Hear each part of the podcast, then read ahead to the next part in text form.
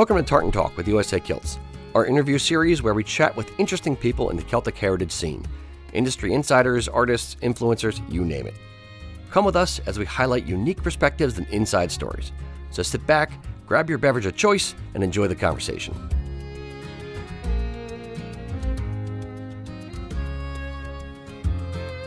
All right, Bill, Simon, very good to have you here. Thank you very much for having us here. Thank you. The um, now I know that you know both of you have had a very very long industry, you know, cumulative and not, um, in the textile industry. Simon, uh, you uh, you recently uh, bought McNaughton's, which is the umbrella company that owns the Allen Mill as well as House of Edgar. Yeah. Um, give me a bit about your background in the industry. I had uh, 11 years working for Russell Corporation, so a good American company in their in their European head offices, and then eight years running a company called Johnsons of Elgin, so another Scottish weaving mill but specialised in in cashmere. Um, and then two months ago, as you say, my wife and I uh, bought in to become the the second family to to own McNaughton's in its 240 year history. So you know, quite an honour. Nice. I, I, it's an interesting way to to phrase that. I like the way you phrase that. It, it's it's not you know it's no longer part of this family. It's just you're the second family to own it.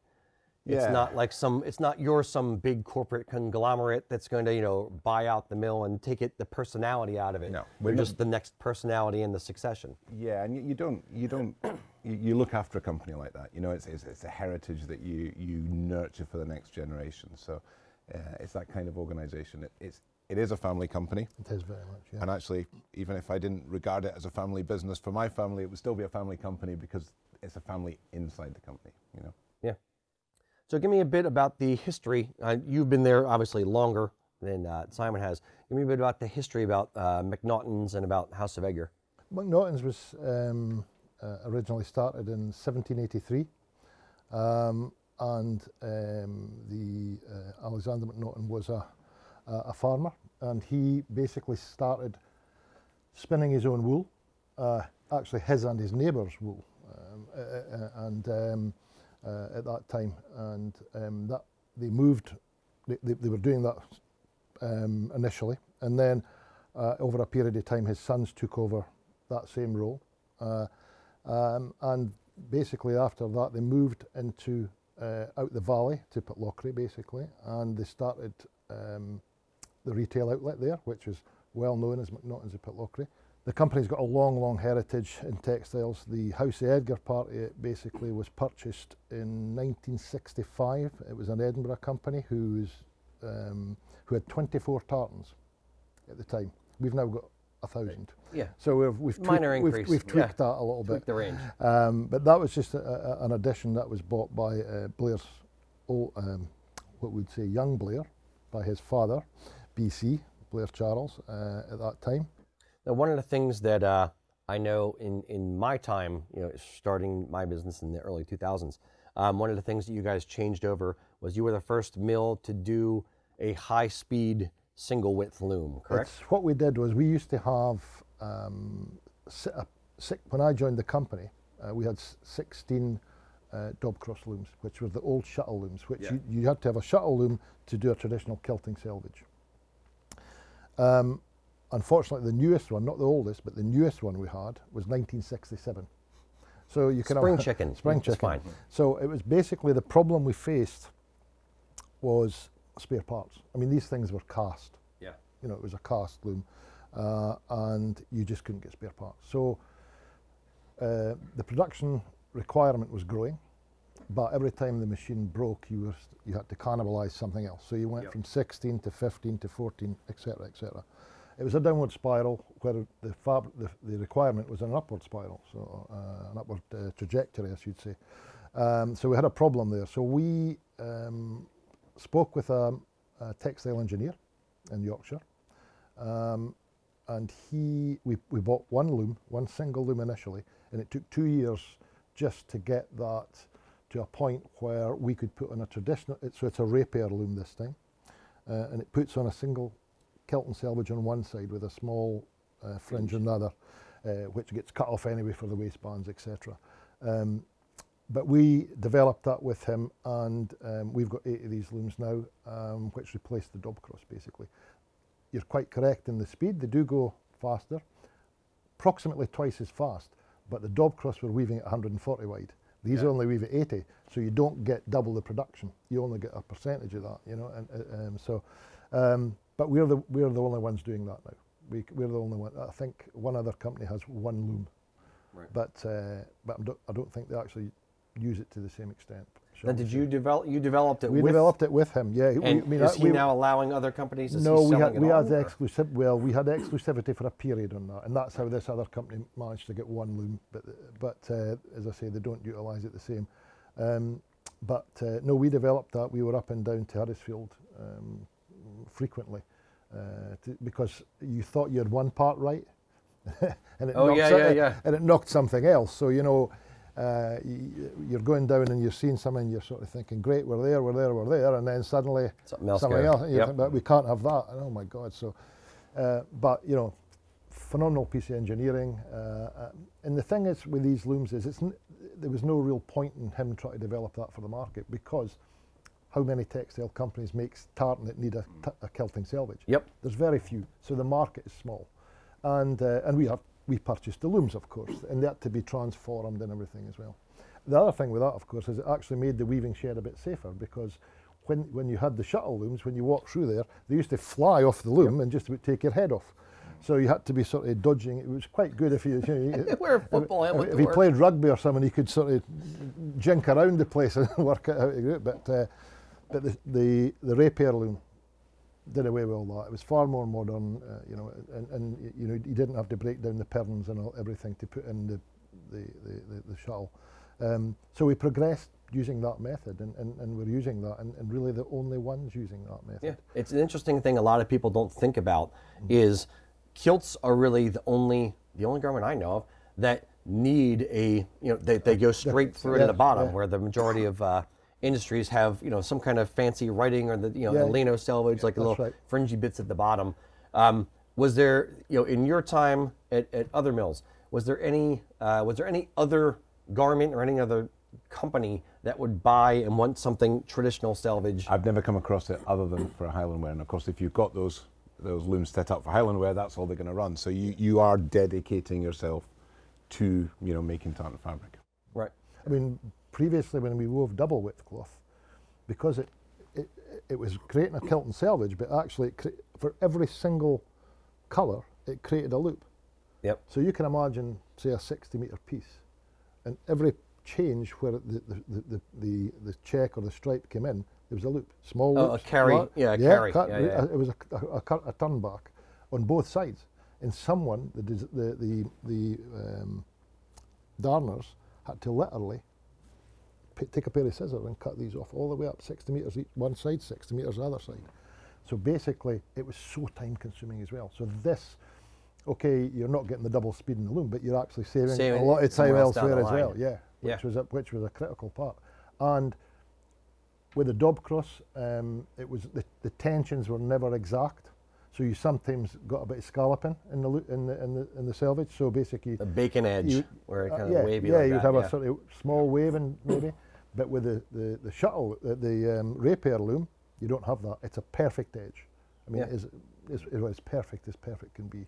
While we're on the subject of the loom and the, the fabric, um, I want to hear you explain the little tiny zigzag line of holes that you can sometimes see on the bottom edge of the cloth. That, that happens in the finishing process. So basically, once you've got your fabric woven, you, you have a greasy piece of fabric, basically. So, So in the uh, grease, meaning it hasn't been washed, the, grease means it hasn't been still in washed it. and the Yeah. lanolin and everything's still there. So basically, that goes down to get a wash. That's the first process. So you, you, you- so then once you've washed it, you have to dry it, of course. So what they're, they're dried on a tenter, and basically the tenter is a machine, and it, it holds the, the fabric on by hooks. So it, it's got little banks of pins, sort of three inches long, uh, and they're just just in the, in the one, one, one, Offset, one, one, one, yep. offset. Yeah, yeah, yeah. Uh, and basically, the fabric gets fed onto that and then goes through um, the, the, the machine, which dries the fabric basically. It keeps it under tension, but what it also does is it straightens up the fabric because of the tension. It's like a piece of string. You pull a piece of string, it goes straight. So when it goes through, you can pull it tight and it'll straighten it up, and you can actually move um, the, each arm to make sure that you're getting it dead on. So it comes off the back of the machine. You're starting off with a nice, dry, clean piece of fabric for the rest of the finishing process. But the holes don't always fill in right away. They will over a period, but, they're, but the, the, it's, it's something that's just part of the process and it's just unavoidable. Yeah, and it's it is much more noticeable on kilts Yes, it is. as opposed to any under any Yeah. other industry. Yeah. Because Well, well, the kilt and selvage, especially because it's on, on most fabrics you'll find it, it could be a tuck in or something like that, which is double the width or, or double the thickness. That sounds a lot, but it's not a lot, but it's enough for that top bit to cover up or the bottom bit to cover up either way. Right. Where if you've got a so it's two pieces of fabric, but if you've got one piece, it's far more apparent.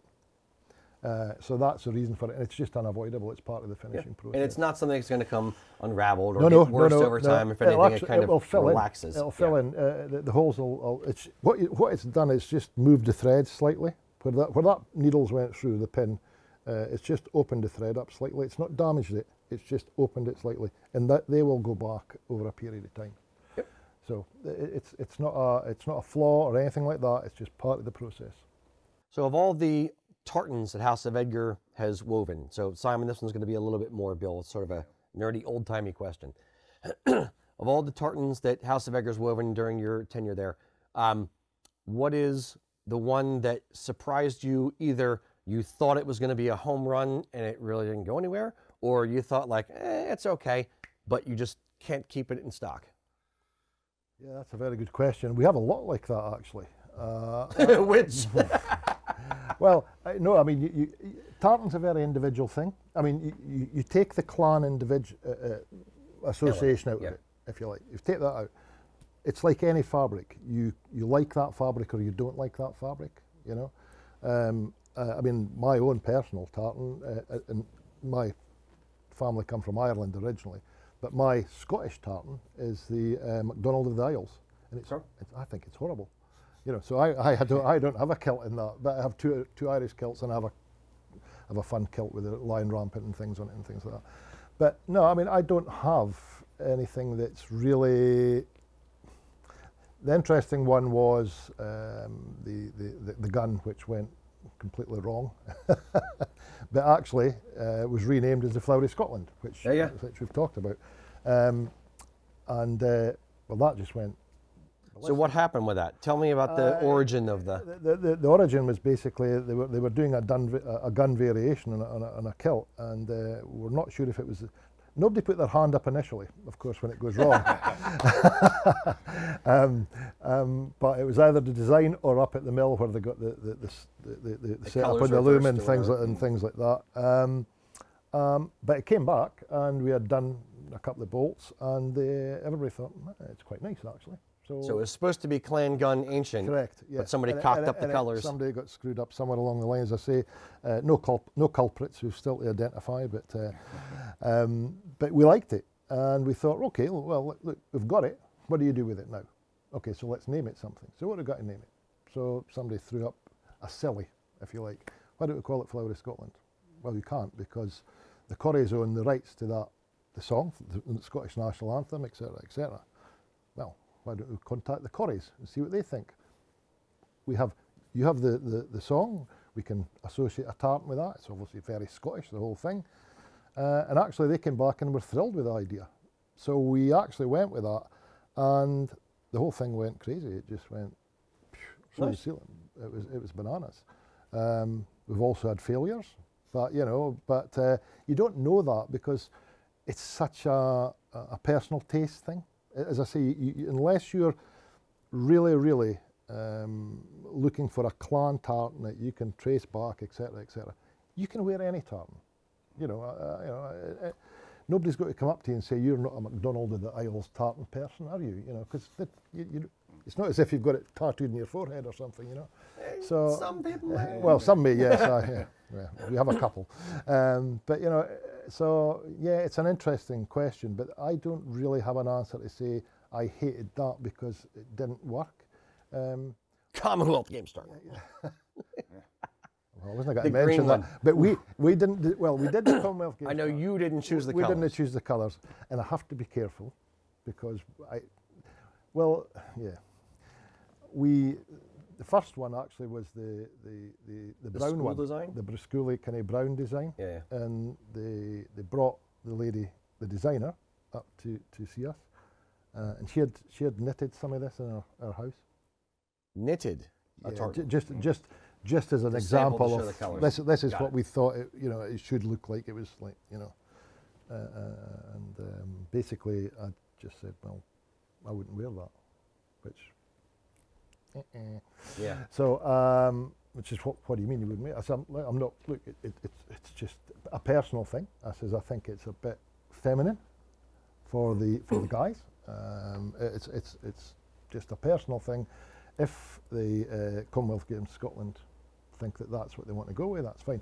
I mean, we had offered to do the designs and all the rest of it, and, Yeah. and, and offer a, a plethora of designs they could have chosen from and tweaked. But uh, anyway, it went with that. And then we had the green one. Yes. So, yes. I know you had that green one for quite a while. I remember you offering me like, "Hey, want to buy 150 Tams?" Yeah, yeah. Again, again yeah. Give you a deal. We, we over. Uh, They might still be available, by the way. yeah, yeah. no, we've sold them now actually. Yeah. Just recently, just recently. But that it was uh, um, again, it wasn't ours. We there was an overestimate on how it would go. It was the Glasgow Games. yeah. yeah, so yeah. I mean, you know, uh, y- y- home country. They were putting up the huge, huge marquee uh, in George Square, um, selling all these products. Uh, they, so all that we had scarves, we had throws, we had the tams, we had caps, we had ties. I mean, you name it, we had we had the lot. Um, and but they were sold not by us; they were sold through yeah, a you're third, party, yeah.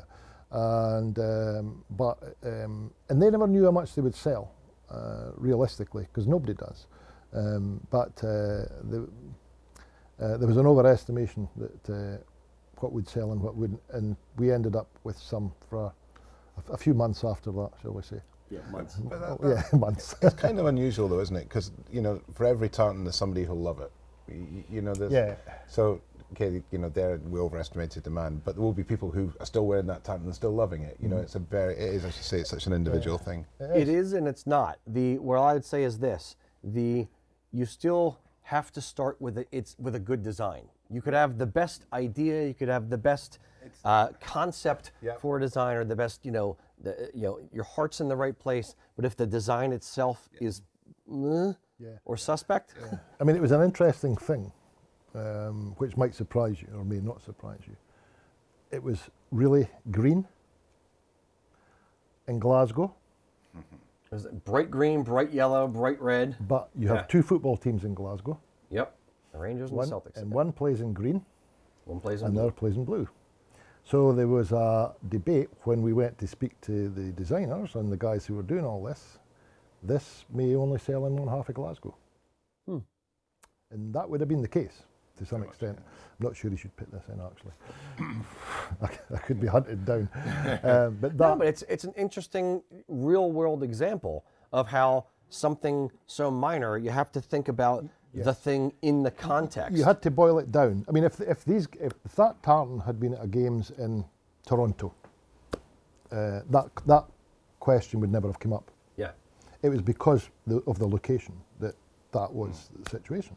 Now, if it had been in Edinburgh, it probably wouldn't have come up. But you couldn't have put that in a worse place for that question to come up, shall we say? That makes sense. So it was an interesting, it was an interesting little thing that you. So a lot of thought went into these things, but um, it, and it's the things that are sort of off piste that you really have to get in your mind because the obvious stuff comes to you anyway. It's the things that are just not quite It's so little obvious. tangents. Yeah, and you Yeah. think, well, well, hang on a minute. Yeah, we'll better think. What about that? Well, that. And these guys were, oh, we didn't think about that. No, the company it was running, it was from London, so Yeah. yeah, they were they were uh, funding the, the purchases and all that kind of thing. So it was an interesting concept. But yeah, that was that was a couple of tartans that, but they were never for really for public consumption as we would see it. They, once the games was finished, these tartans were finished. So it's not like it, it's a, it wasn't a stock tartan that you would put in there and you would think this has got longevity for the next 40 years. Nah, it was a flash Yeah. in the Uh, pan uh, meant for to It- celebrate. Yeah, an it was a build up from the launch of the, the games. You know, it's coming up, da da da da, da, and they got them in the shops and, and, and things beforehand. But as soon as the game's closed, phew, nobody's ever got to buy that. You know, they bought it because you had a lot of tourists in town and that, and this is the official sale. tartan. You know, yeah, exactly. But the tourists and that that had come, you know, um, from all over the Commonwealth and things to, you know, follow the the, the, the, competitors that had come from their countries and things, they would buy that as a memento, take it back as a gift, a scarf, a tam, or whatever it is, a cap. Um, but when these people left, so the Gla- people in Glasgow were they were not going to buy a, a, a Commonwealth Games tartan that had passed Yeah. because there, there was no meaning to it anymore apart it had historical meaning, but but, but nothing else, Right. and it, and it wasn't the nicest. So It left something to be desired. it I left say. that to be desired. I'm gonna have to look this one up now. I can't remember it. Oh, oh, no, no, it, it'll, it'll be seared. Put on your brain when you glasses. see it, yeah, yeah. yeah. So that would be the kind of couple if, if we was talking about, but I wouldn't class them as longevity tartans for us, if you understand what I mean. Yeah, makes sense. So one of the things that I love about House of Edgar, and uh, in fairness about the industry in general, is how weirdly respectful everybody is. You know, different mills are with each other and that kind of thing. And so just because one mill is coming out with a new tartan, or just because they're doing well, it doesn't mean it's coming out of your end. So speak to me about the. Uh, has it always been this way since you've been in the industry? Um, has it been that way in your other textile industries, or is this something kind of just you know that you only really find in Highlandware in Scotland? No, uh, for me, it's it's it's textiles. I mean, um, we have competitors, Carn and and and, and uh, you know, uh, and, and uh, our biggest competitor, for instance, um, in the borders. But we could quite happily help them out if a machine was broken down and we had a part that we could give them, and vice versa. You know, that it's such a small niche industry. Spe- I would actually say specialised. I'll go further than niche. It's a specialised industry that we work in, um, and we we respect each other immensely. You know, we've got a thousand tartans. That's not all the tartans in the world. Lochcarron will probably have 500. You know, somebody else will have X amount. It, so there's room for everyone. And as I say, it, it's it's like anything else. If we would love them to buy more of ours, they they would say the same to you. But you know, but it's it's a level playing field. You know, when we when you put out a pattern route for for a customer, and it could be one of ours and then one of theirs, that customer will pick from either book they like. So there's not, you know, and that's but they're buying visually. They like the look of it. Da da da. They're not buying that because it's House Edgar tartan.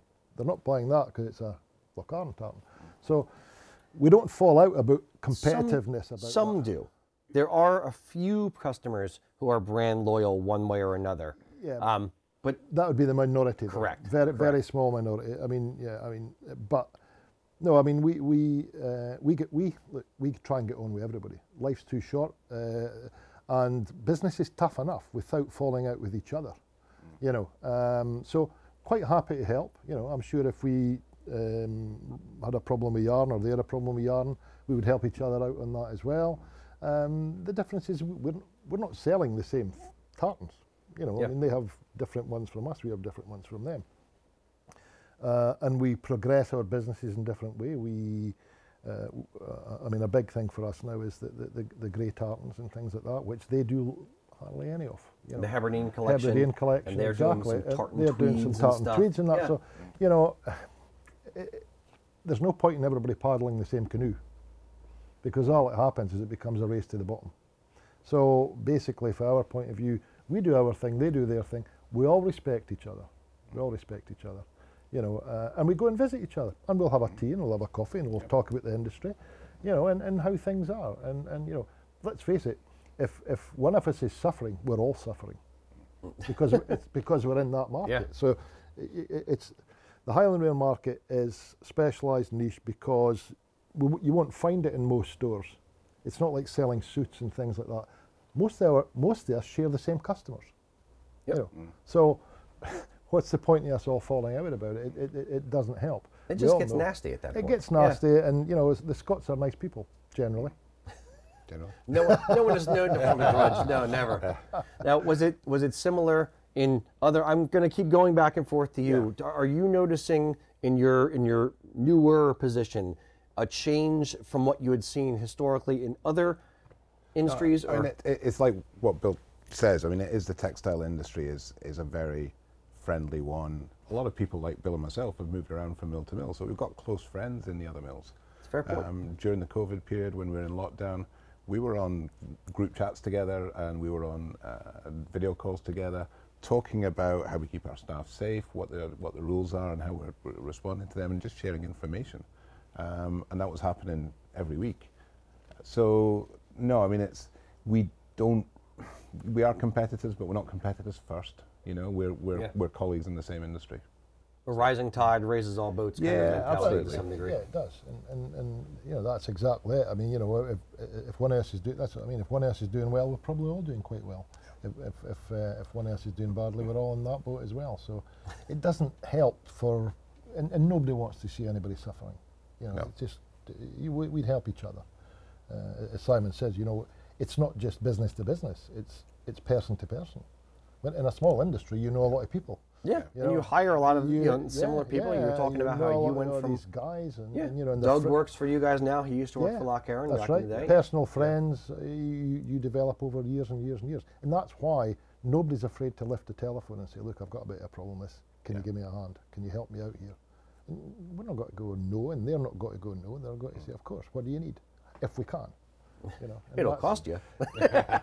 well, I wasn't going to mention that.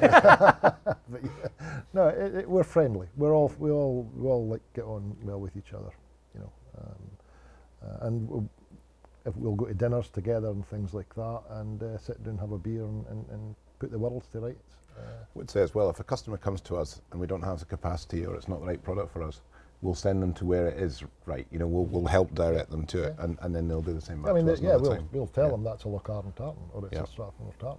You know, we'll say you know, it's one of theirs. Right. Um, well, if we never get that back, I'm just wondering about that. no, they do. They t- they, they, the customers do come back and say, "Oh, look, i've said it's one of yours." Or something. Yeah. Yeah, it's, it's, it's great. It's great. Nice. It's it's a nice way to do business and to be in your working life. Yeah, if you have to, if you have to be working this much, you know, this many hours of the day, Yeah, you don't want to be stressful. Yeah, you don't want to a- be miserable. Take away anything you can that's stressful and just make it easy. So, what is the the biggest areas of growth that you guys have seen in the marketplace over the last 20 years, let's say? Uh, the fa- I would say the fastest area of growth has been the introduction of the our Hebridean range and the grey tartans. Okay. Um, without a doubt, um, tartan has bec- is is um, almost zonal now to, to, to some extent. I mean, Zonal When- meaning like when- I- districts, when I sp- different areas. I mean, different parts of the world, I would say, actually. And, in Scotland is one, and sort of everywhere else is, is, is two, if you like, if you understand. Um, because, uh, and uh, we'll go back to the clan thing. If you want to wear your family's tartan, that's, that's fine, it's great, and we do, that's our biggest selling um, range still, as far as the size of the range is concerned. But the the Hebridean range basically is is really where the that would be looked at now as a fashion tartan. That's where a lot of the youngsters are going. That's in Scotland though. Uh, still, if you go abroad, people are still looking for the link to their heritage. I think that will start to change soon.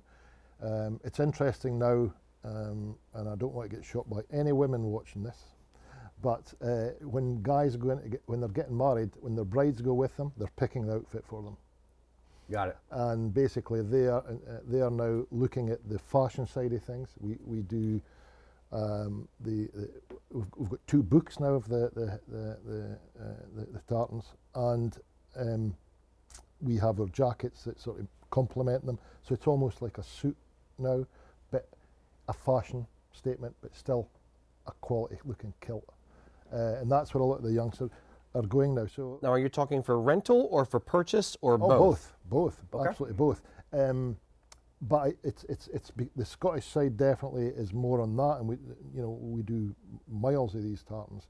Uh, we have certain customers who have their own designs in these tartans using the greys, uh, a marl mixture yarn, uh, and they'll add a, a, a red stripe or, or whatever. It has to be different enough to be Yeah. Uh, a, a, custom weave for them. Um, but they'll put that in their higher range, and they'll have three or four of them maybe now. Whereas, so that would be before it might have been a Black Watch, a Green Douglas, or a Royal Stewart or something. Now they'll have three different Hebridean ones. They'll still have some traditional, but that traditional range will be watered down on the higher side of things because most people that get married are younger. You know, y- your, your demographic of that is the younger people getting married. So they're looking at this um, more modern look, more cool look, if you like. But, but I do think that will move across. You know, it just takes that bit longer because, and I can understand people uh, who are in other countries and they've got the heritage and they still want to have the traditional thing. I mean, people who live in Scotland know they're Scots, so you know th- they're not. They, they, they, they don't look at the traditional thing quite the same, maybe, you know, um, uh, and and that's just what's developed. Now we still we still design traditional tartans as well, and we still design um, um, um, custom weaves for different companies, uh, different companies and individuals. Where the guy's getting married, uh, he wants a, a, a- shorter run, and basically it'll, and they'll have a kilt for him, maybe a kilt for dad, maybe a kilt for the brother, best man, da da da, da, uh, and that will become a custom weave for them. So we, st- we still do all these kind of things, but the biggest revolution, if you like, in Highland wear for me has been the introduction of the, the, the greys. They have just went ballistic. How has the, uh, uh, the I know you did some clan tartans in the Hebridean range. Um, how have those been moving? Yeah, I mean, we, we've we've got some of the, but there's a there's a twist in them. mean, I if you- know, that's- that's you, what I like You look at you look at the, the, the front one on, on the first Hebridean book, and it's black watch, but it's got a grey a grey through it. You know, and, and people open that book and go, hmm, yeah, that's interesting. So so what you're, you're capturing their interest right away. Strange, I I can't name the com- the company, but we were here. We went to see a customer yesterday, and basically soft furnishing. And um, we walked away with, uh, ended up measuring the president and what I think is the, His creative- the creative, director, director, yeah. for two kilts Yeah, two very very cool guys. out of the Hebridean.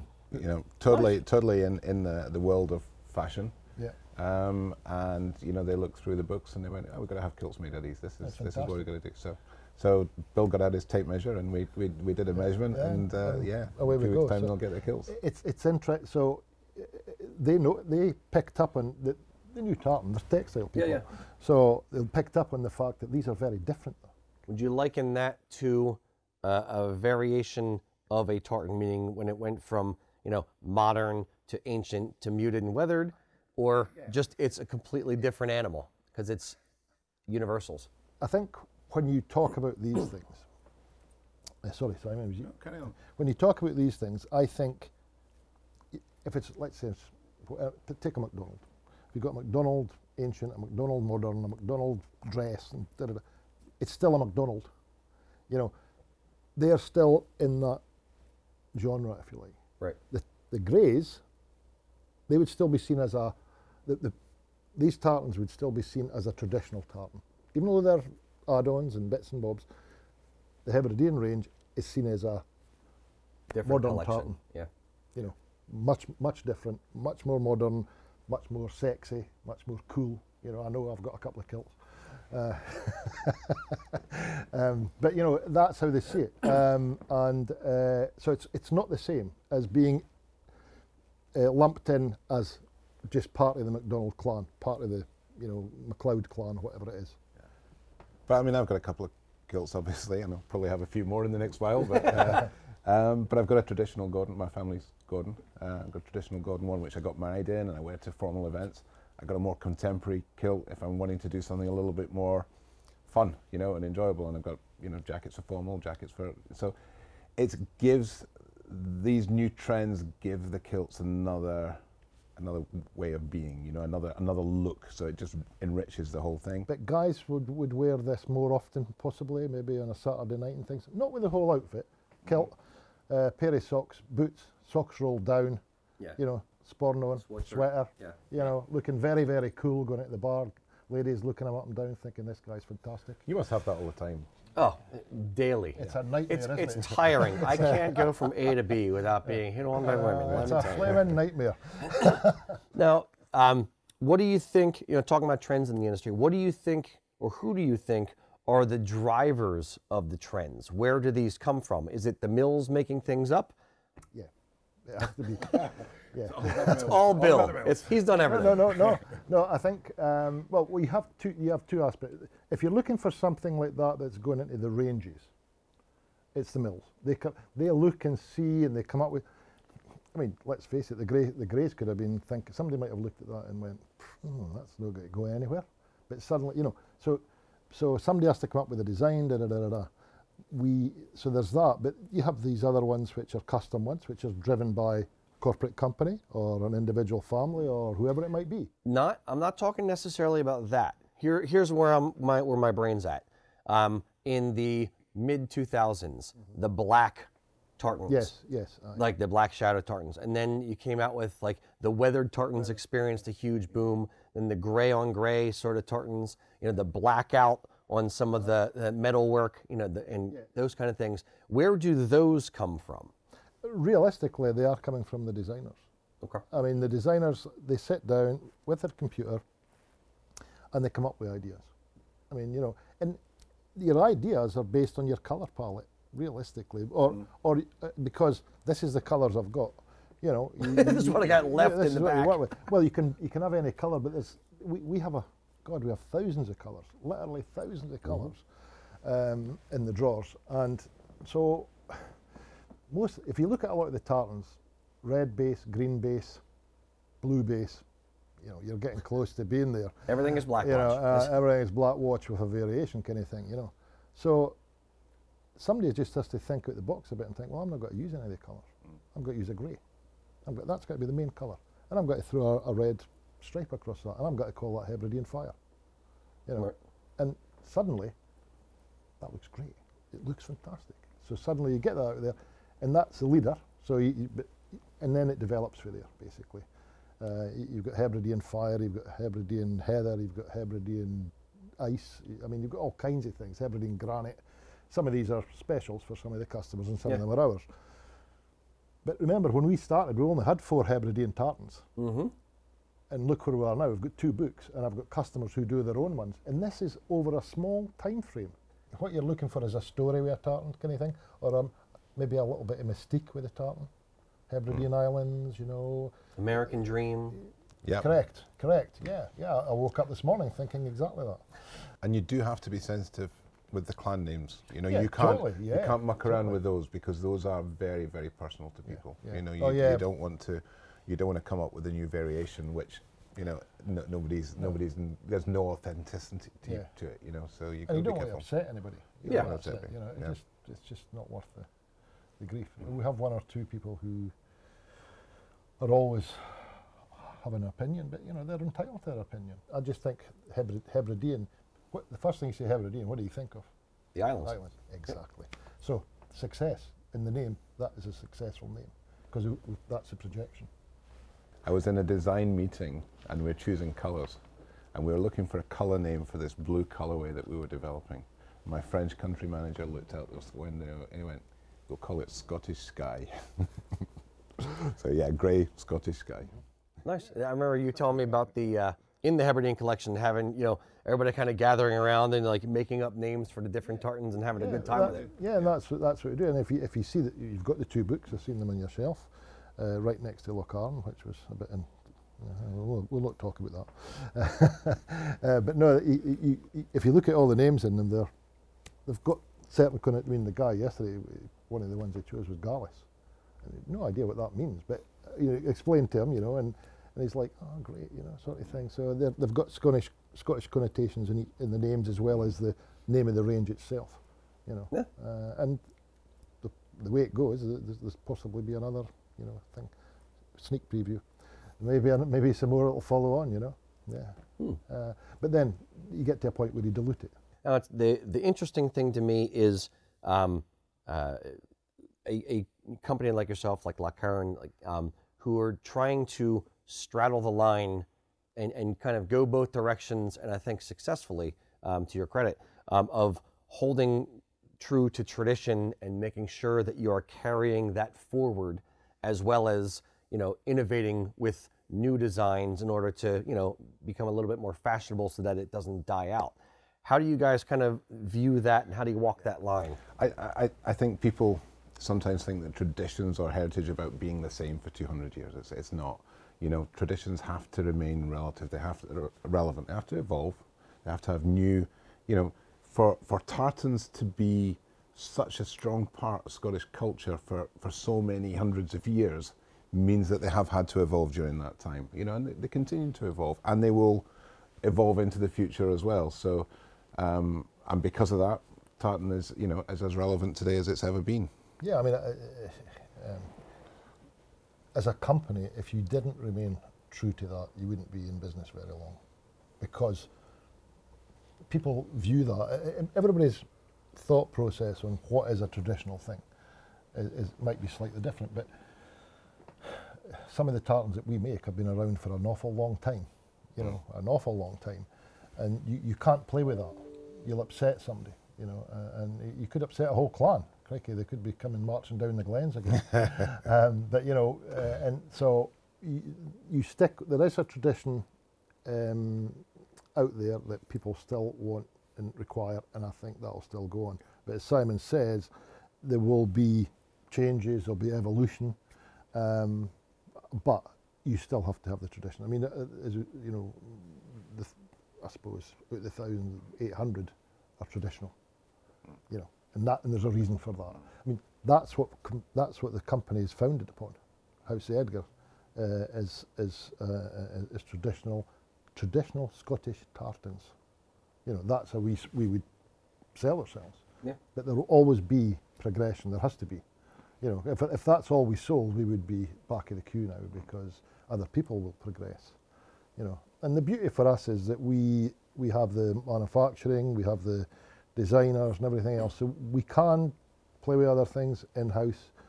You don't have to uh, go to go to market with everything. You can look at it and think, you know, so you, you do parcel work. With some people, if they don't have the the, the manufacturing themselves in house, it's much more difficult for them. But we have that, and we can play about with things. But tradition will still be the mainstay for an awful long, long before I'm, long after I've got.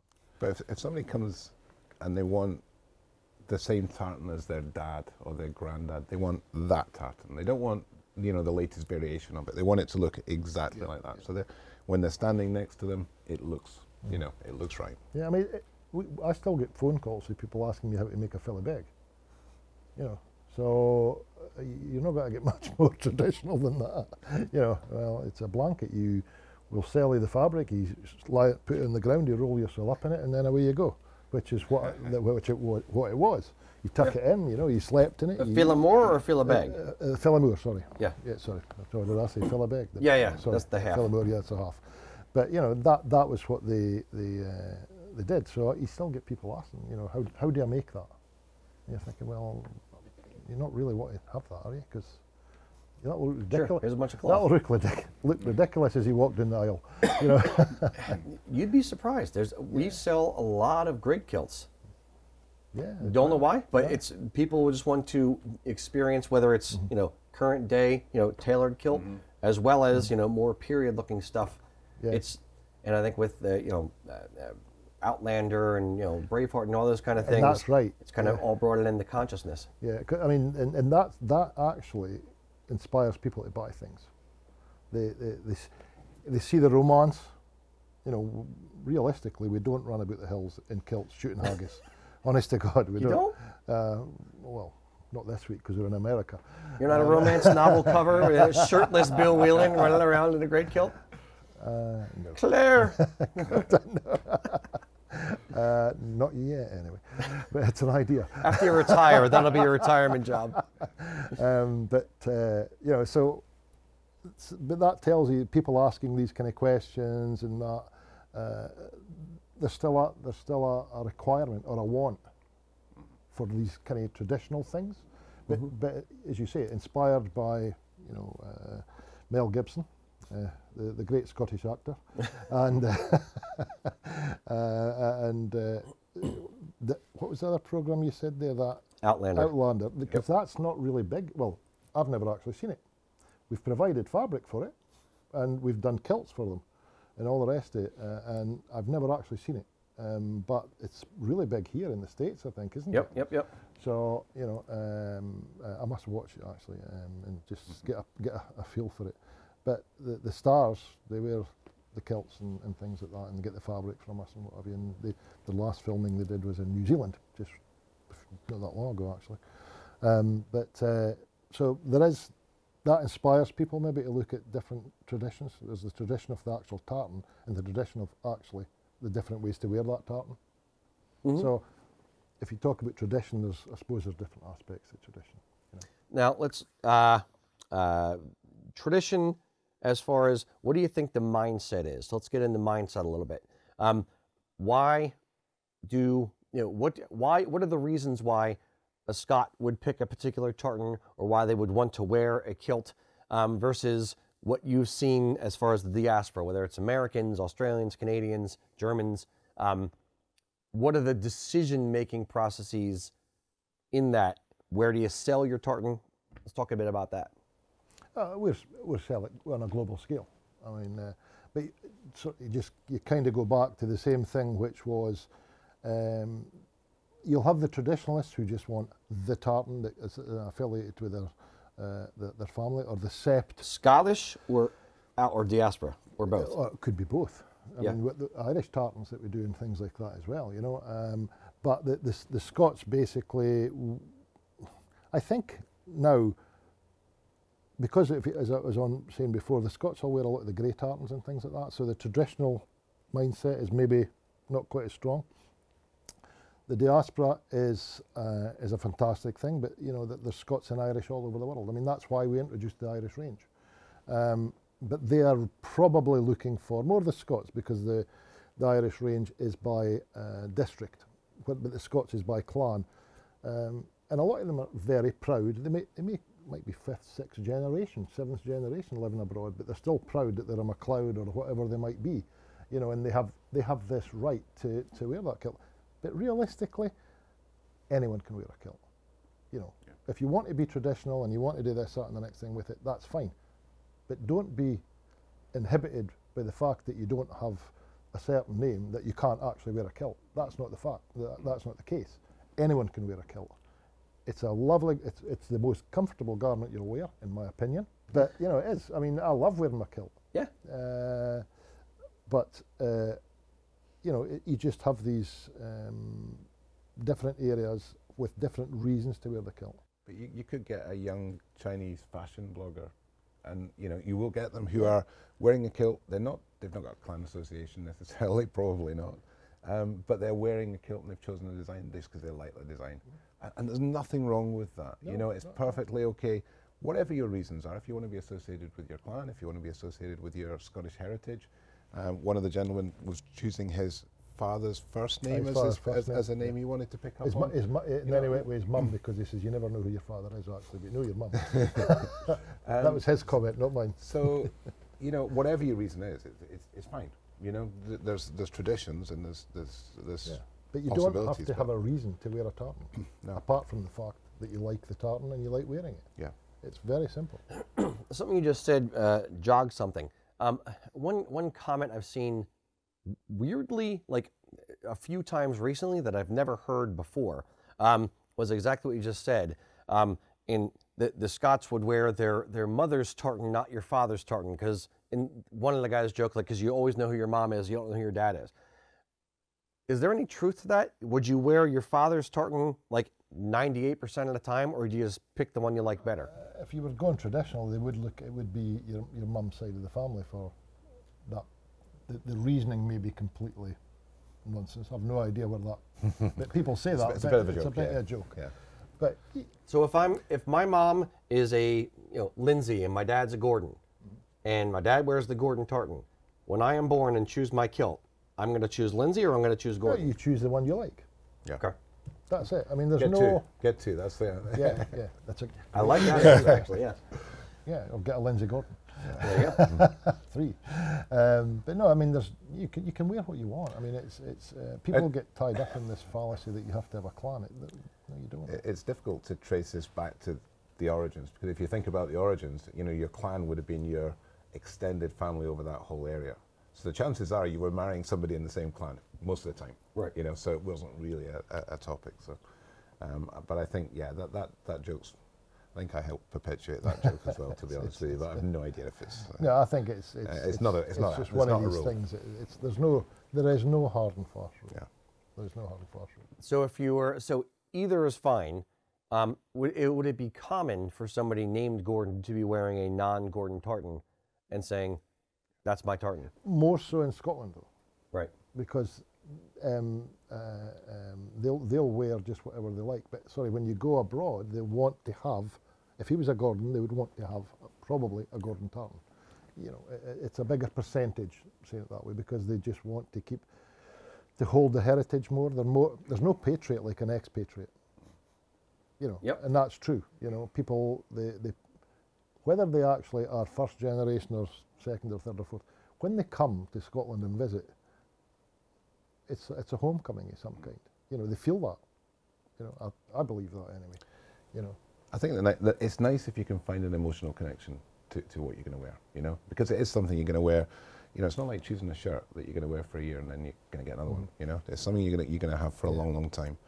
Um, but it doesn't matter what that connection is. You know, as long as it's a connection for you, that's important. If it's an American dream, mm-hmm. it's an American dream, fantastic. You know, you can feel proud of that, and that's what it's about. It's not about you know, oh, I'm going to follow this rule because this was written in the 17th century that you must do this. It's about well, what's going to connect you. I mean, who made up the rule? Probably a very smart man that was selling tartan.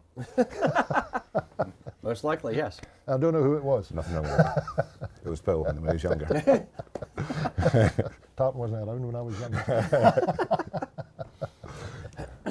So speaking of tartan, the and you know the international community, what do you think? Um, uh, putting you on the spot a little bit, just just a guess. I'm assuming you don't have hard data in your brain. Um, how much tartan do you think you sell to Scots in Scotland for Scottish usage versus to Americans, Canadians, the rest of the diaspora? The, re- uh, the rest of the world, Yeah, basically. yeah. Uh, Scotland's still the biggest market, uh, without a doubt. I mean, we've got some. some it's interesting. Some of the, the bigger uh, companies have really seen some huge growth recently. I mean, I mean, huge growth. Um, but but also we see growth across the diaspora. Um, but I would probably say, I would say maybe 80-20 uh, in, in Scotland's favour. Okay. Yeah, I, I mean, that, I don't have the figures in my head, but yeah, I mean, what, we're doing cut length every single day, every single day. Now, some will go to kilts and some will go as just as fabric, but the number of orders that go out the door are, are predominantly going to Scottish companies for various reasons. Uh, and then, uh, because, and you can track that because a lot of the overseas companies will have consolidations. So they'll ship once a week. Yeah. So you can actually say, well, okay, there's 15 cuts in there, or there's 15 kilts in your case, or something like that, okay. But if you take that over a week and then you put, put the other ones in there as well, you know, there'll be a a number. But the, but the, I can I look at the emails every morning. I go in, and I can see Edgar's like, that's just the Edgar site, and that's orders on kilts or fabric or whatever. So No. the majority of that will be Scottish companies. what percentage of your just to you know tease out the numbers a bit what percentage of your companies you know, your your customers like usa kilts is a customer mm-hmm. what percentage of your customers are scottish companies versus dias you know in, in american canadian australian Yeah, well, uh, is that an 80-20 split as well Um, percentage of customers in Scotland against no, uh, I'd, I'd have to really think about that one actually. okay Because we're global, there's a lot of companies. All I mean, Australia, New Zealand, Canada, as I say, Germany, uh, America, uh, all over uh, France. They just be like a, an irish shop in the middle of ohio may just be buying scarves Correct. versus and, kilts and, and, and it's not all. That's what I was going to say. It's not all about kilts or just fabric. They could be buying ties. They could be buying scarves. They could be buying um, Commonwealth Games hats. Uh, um, but you know, so the, the accessory type things could be flashes. Just have a wall of flashes and things like that. So um, it'd be hard to work. uh, You'd really have to look at that. But uh, as a percentage, that'd be hard to, to say without really giving it a bit of thought. That I have to say. And what what percentage of your and this may you may not be able to answer this. What percentage of your customers do you think are buying a Scottish customer, uh, McCall's or somebody like that, is buying a kilt from you or material from you, and then shipping it off to an Australian gent or to a German guy or whatever. There's definitely, um, I mean, I've got uh, customers in England that are, they, they, they get, uh, and especially in London, uh, and, and they'll get people coming from the States, Australia, New Zealand, and everything when they're visiting on holiday, and they'll go in, and he does it by appointment only. That's all. You can't you can't walk in his door. He has an appointment, and you get the full treatment when you go in there. It's it is really really uh, great at what he does. So let's say the best man, and, let's say it's a, the guys are crossing London for a the guy's getting married. Maybe it's the big stag or something like that, you know, and they've got some money. They have to have some money uh, to go here. Um, but they get the full treatment. You go in, they sit on the couch, they get a glass of wine, the guys, while this guy's getting completely measured up. And they're not walking out with anything. This is the measuring process.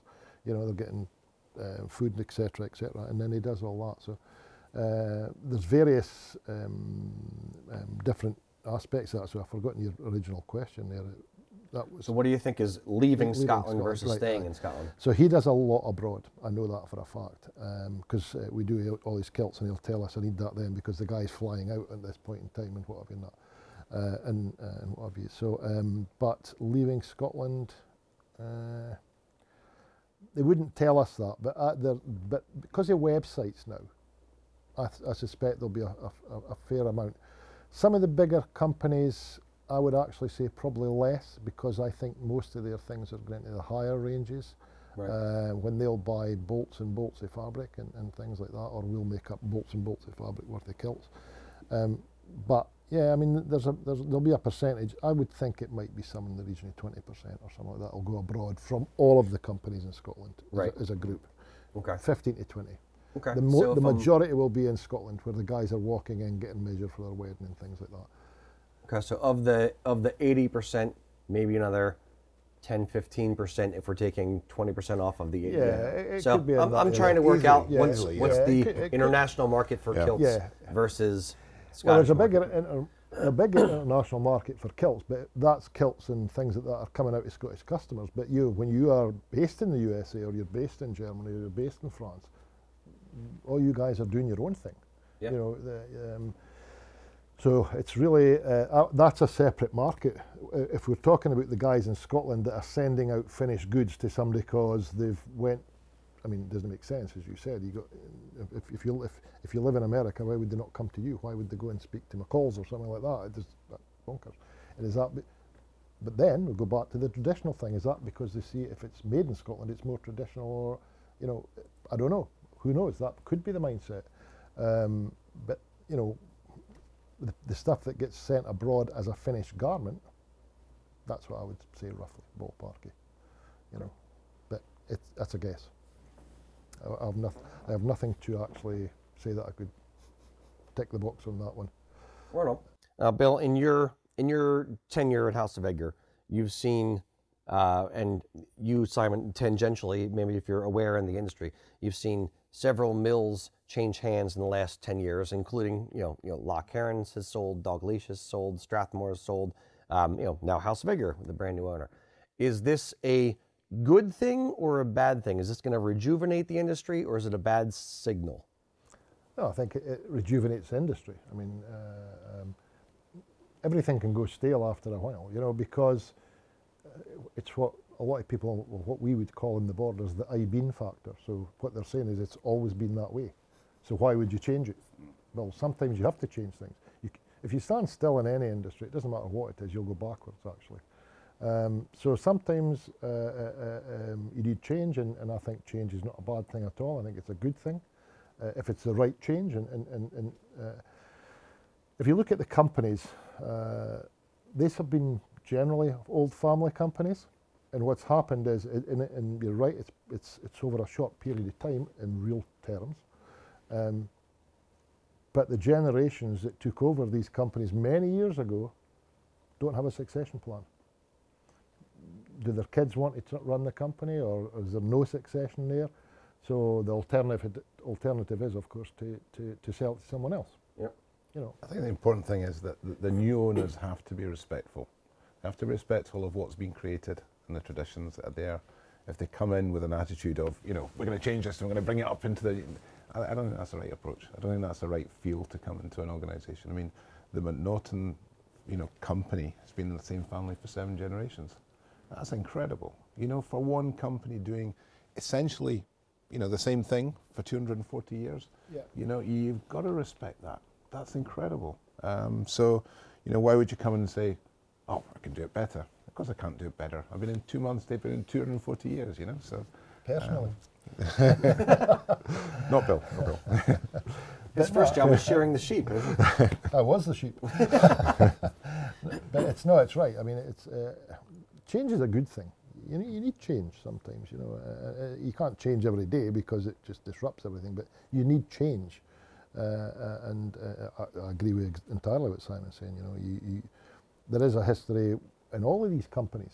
You know, they might not be all 240 years old, but there's you know, there, there's old companies there, uh, and they have developed and survived. Remember, through all kinds of things wars and famines and bank crashes and all these kind of things.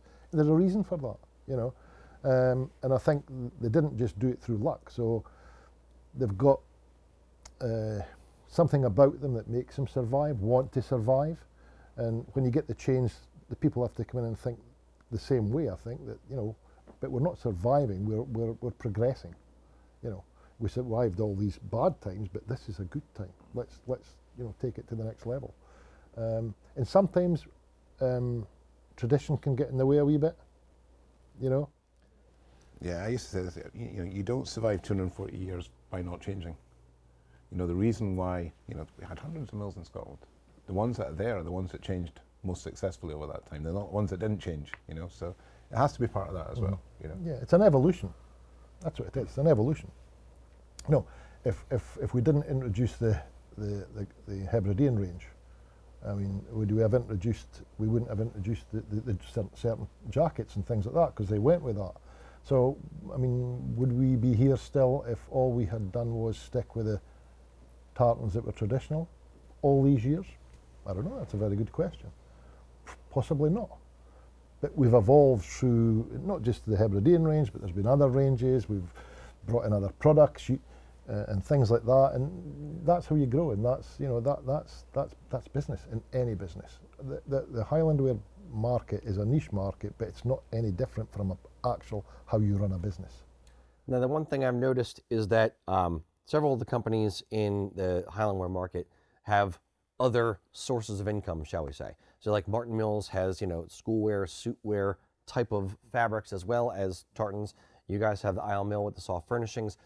Um, is this a sign of weakness or niche nichiness of this market? Is it just a smart business move to diversify?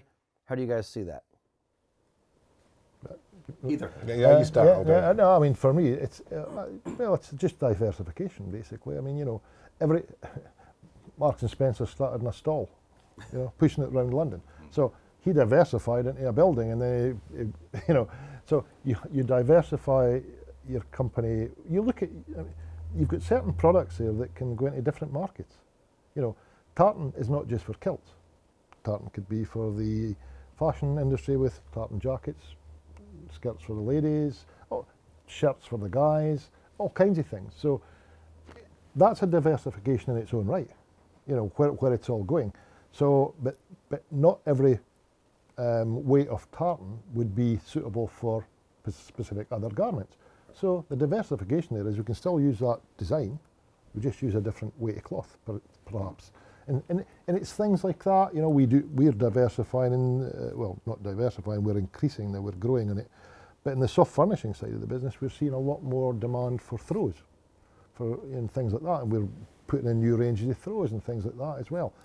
Uh, textiles is textiles. Um, this is niche, but it still needs to be looked at and where are we going next with that? You know, you, you can't still be doing what we did 200 years ago. Yep. Yeah. Can't stop. You can't Yeah. stop. y- you know, I- I- we don't. We're not starting with we've got some looms. Let's put something in them. You know, it's much more. It's much more. Well, what what are the skills we've got? What are we good at? You know, and tartan will have originally gone into home interiors Yeah. because it was a fantastic performance fabric. I mean, this is really good quality, uh, long-lasting cloth, and then you bring with that the know-how of how to make that wonderful, long-lasting cloth. And when when the fashion trend moves away from you know your sofa being tartan, and it goes into your sofa being grey, that knowledge of how to make extremely good, long-lasting cloth is still built in there. But also an understanding of well, how do you combine colours? Because you know tartans, you know, Yeah. they, they do need design and they do need to to work together. So you know, it's based on some core skills, which generally speaking grew out of tartan wear, you know, grew out of Highland wear, um, grew out of tweed, you know, the traditional Scottish uh, base fabrics, um, but are relevant as you go into these other segments. But, but there's also the technology aspect of it, which is many years ago it would be a handloom. Somebody would be in their bothy, away up in the Highlands, with a with a hand loom in there, and they would go and make tartan. And that's all they would do. They would probably do the same thing over and over and over again. But then as technology came along and starts to change, it gives you more opportunity to do different things. You know, just what we talked about with the, the shuttle looms going to a rapier loom, you know, change that up. Years ago, you, you never really got tartan with a tuck-in selvage on it because tuck-in selvages were not good enough to be on a, to be on the edge of a kilt. You know, the quality would be really scalloped. Right.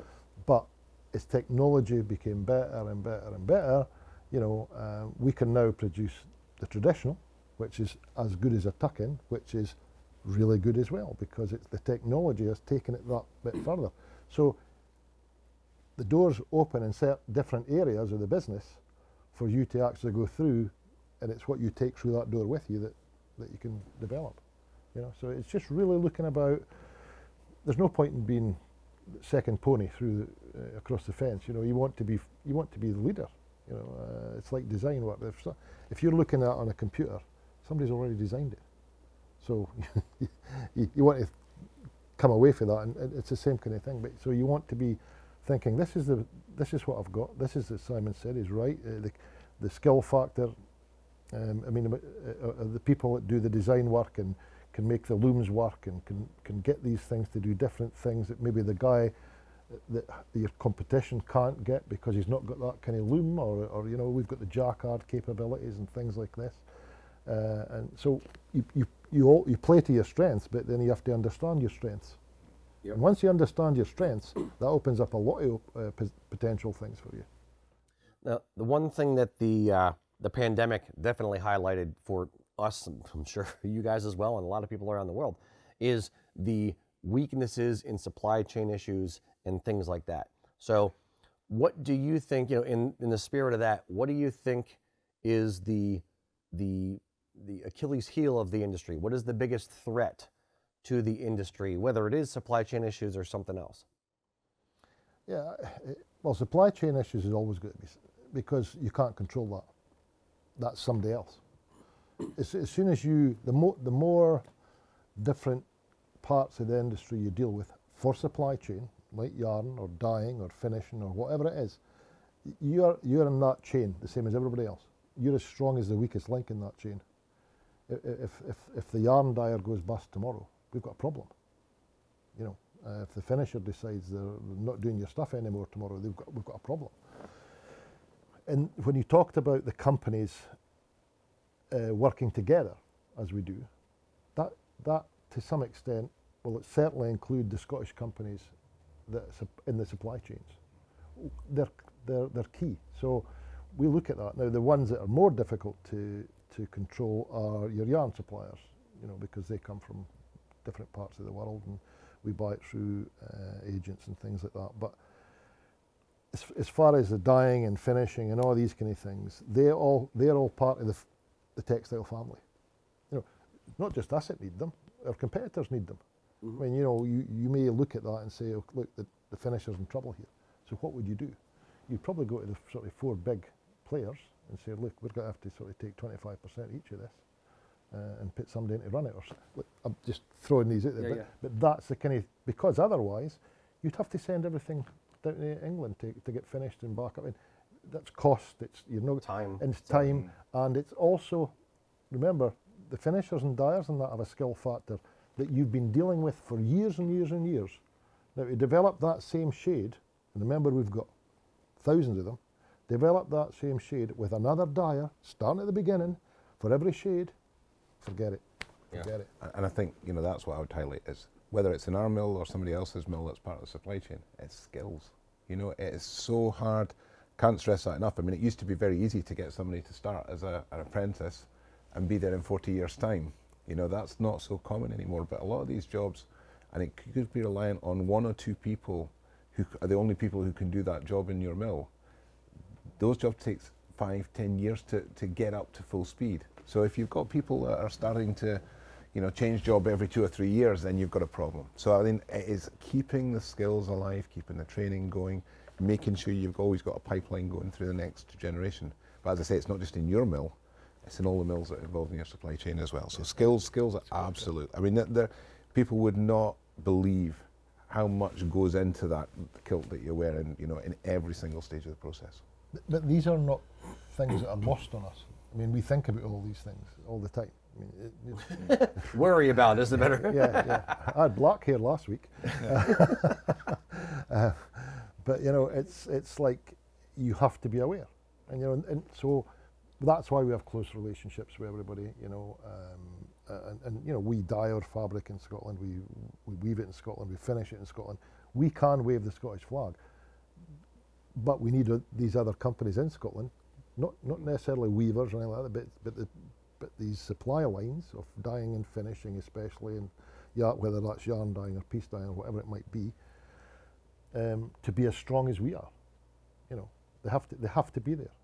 Now, is there is there an interest from people coming out of school? Is there I don't know if you guys have uh, we have vo- vocational technical schools or VOTEC schools where you learn a trade versus going to college kind of thing. Um, is there a pipeline of people coming up who want to get into the textile industry, or is it just a, is the is your are your employees aging, so to speak, as far as an average age? I think with it, um, there's been a it's it's an interesting question because for me there's been a, a generation leap um, between when I was younger, many many moons ago, and um, there was a generation gap because let's face it, textiles has never been looked at as a really sexy industry. You know, and IT come along and electronics came along and all these kind of things where kids coming out of school are thinking, can make more money yeah, doing I can that. make a lot more money doing that. I can sit in front of a computer. Most of them I've never seen the inside of a mill. That doesn't mean to say a mill's a bad thing. We're very proud of our mill. We'll take anybody there and show them anytime. But there was a bit of, there was a period there, especially in Scotland, because the borders was really the heartland of, Scottish textiles for a long time. I mean, any of the Scottish border towns had mills. He's from the border, so Yeah, yeah, I come from the this, yeah. border. I'm very, very biased on that. Yeah, but you could literally throw not throw a stone in a town without hitting a, a, a, mill of some kind. It could have been a spinner, it could have been the finishers, it could have been a weaver, it could have been whatever. Um, but um, to answer your question, I suppose now there's less. It's that, that there's a generation will skip there. It's still not viewed as a sexy industry, but you still can get people into the industry as far as the designers and that are concerned, they can go to the college for four or five years and learn to be designers and come out. But as far as getting people like tuners and things like that, you have to train them yourself. So, you, mm-hmm. so it, you have to bring a kid in as a an apprenticeship basically mm-hmm. and train him over five years. Um, and that's not easy. Yeah. And they'll do one job in the mill and they'll do that for a couple of years. They'll become good at that and then they'll pick up some more skills and they move to another job and they move to another job.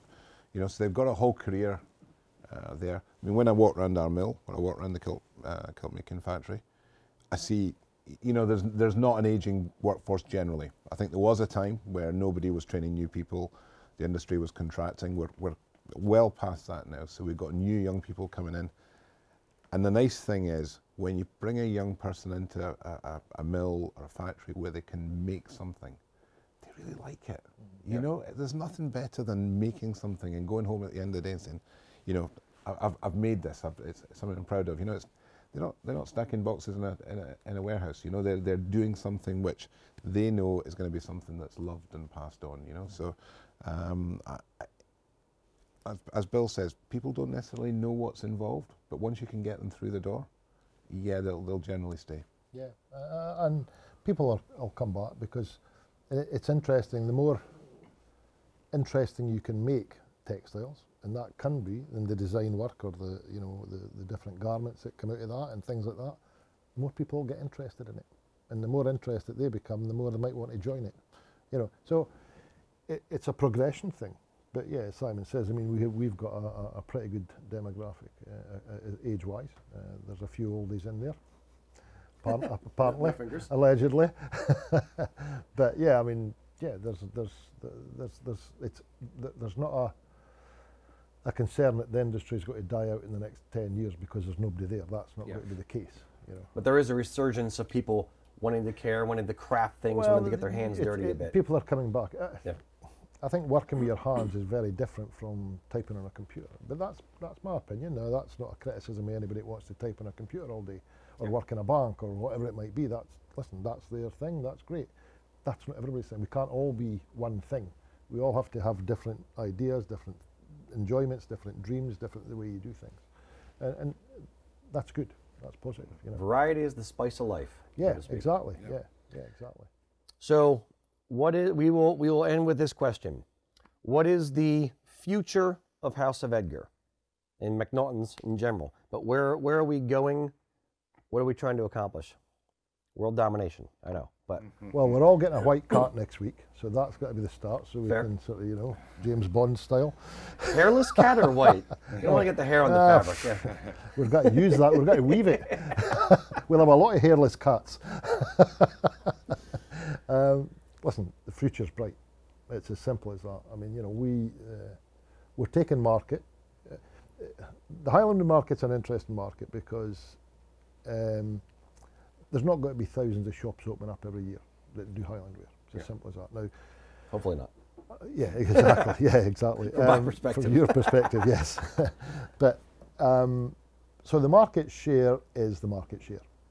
However, if you perform and uh, and you produce, if it's quality, delivery, and price, you get these things right, your customers will stick with you. And service.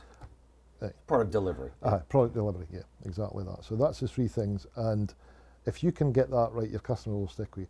If your competitors do not get that right, there's an opportunity to pick up some of that business there. So, you know, uh, uh, people buy for people. You know, they do. Uh, although, you know, I, I just believe that's the case. And if you get the relationship and all the rest of it, and you give the service and things like that, there's lots of. Way, you're only starting out, every, every relationship starts off with the one product. You know, it's, it's where you take it after that. And you get that by speaking to each other. You know, this might seem a little bit off the wall, but what do you think of that? And, you know, hell, we've done that, and, and, and you know, and, and, and things are successful, and some might think, mm, that's a bit crazy, but heck. You know, so these, but that's how things develop. If somebody sits in an office on their own, just with a computer in front of them, they won't develop much over a period of time because the, the thought process will be the same. They'll go down the same th- road of thought process every time. You need people to talk to each other, to come up with zany, Bounce crazy ideas. ideas, outside, you you know, designs, the whole thing. Can you do this? Can you do that? Can you do the next thing? You know, um, I mean, we came up with, we, we did the, I mean, uh, it's a fun thing, but we did it. And, and we did the, the, the lion rampant kilts and things like that. So I've got a gold lion rampant kilt that I wear to the rugby, okay? My wife walks about 10 paces behind me. I understand why.